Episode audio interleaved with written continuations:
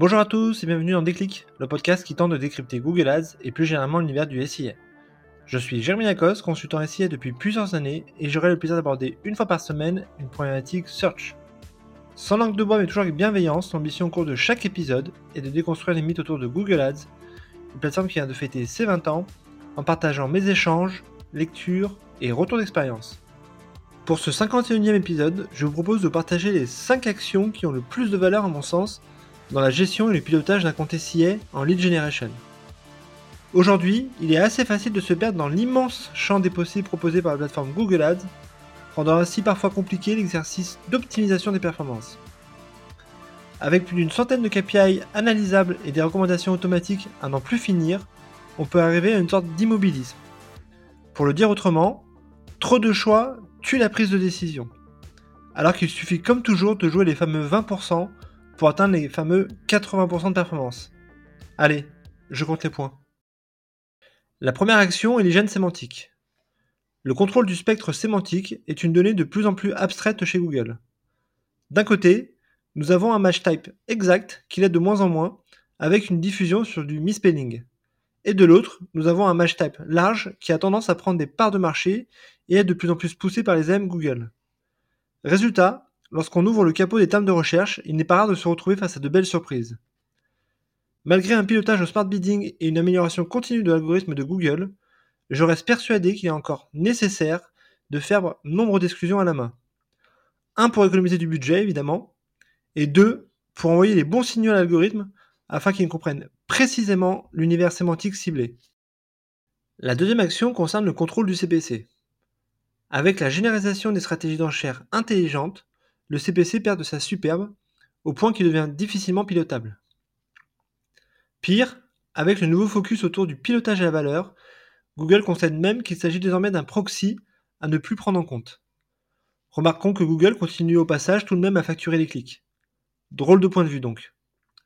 Aussi, aujourd'hui, je recommande d'intégrer un CPC max aux stratégies de smart bidding, que ce soit maximiser les clics ou le target CPA, afin d'éviter tout dérapage de devoir surpayer des clics. Et naturellement côté pilotage, cela reste un driver stratégique à suivre, ne serait-ce que pour estimer l'intensité concurrentielle sur vos top mots-clés. La troisième action vise à avoir un QS au top. C'est un peu ma Madeleine de Proust.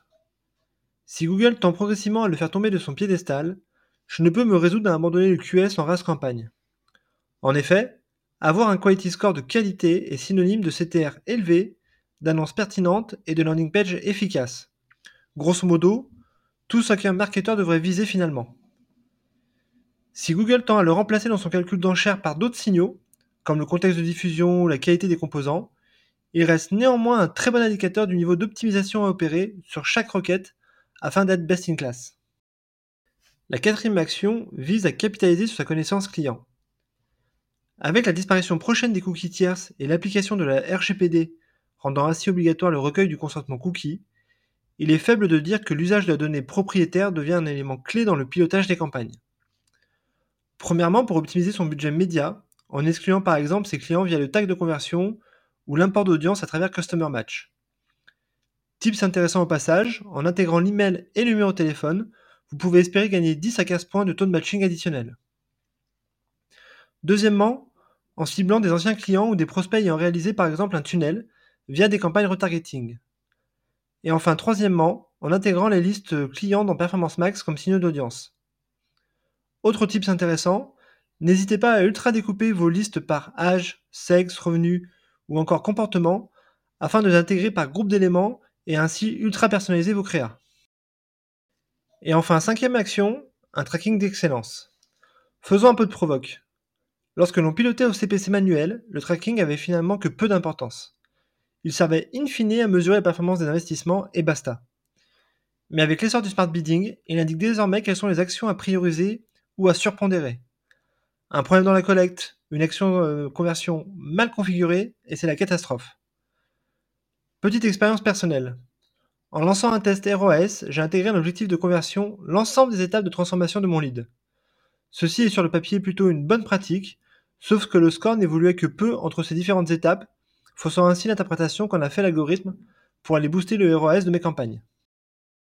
Résultat, une sous-diffusion importante de mes campagnes et j'ai dû débrancher toutes les étapes du lead, sauf la première pour diffuser de nouveau.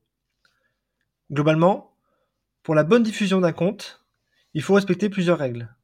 La première, traquer tous les niveaux d'engagement possibles, web callback et rappel compris. La deuxième, s'assurer chaque matin que le flux est bien maintenu et alimenté. Et enfin la troisième, intégrer des valeurs discriminatoires entre ces actions de conversion et le tour est joué. Voilà, ce 51e épisode touche déjà à sa fin, j'espère que vous avez eu le déclic.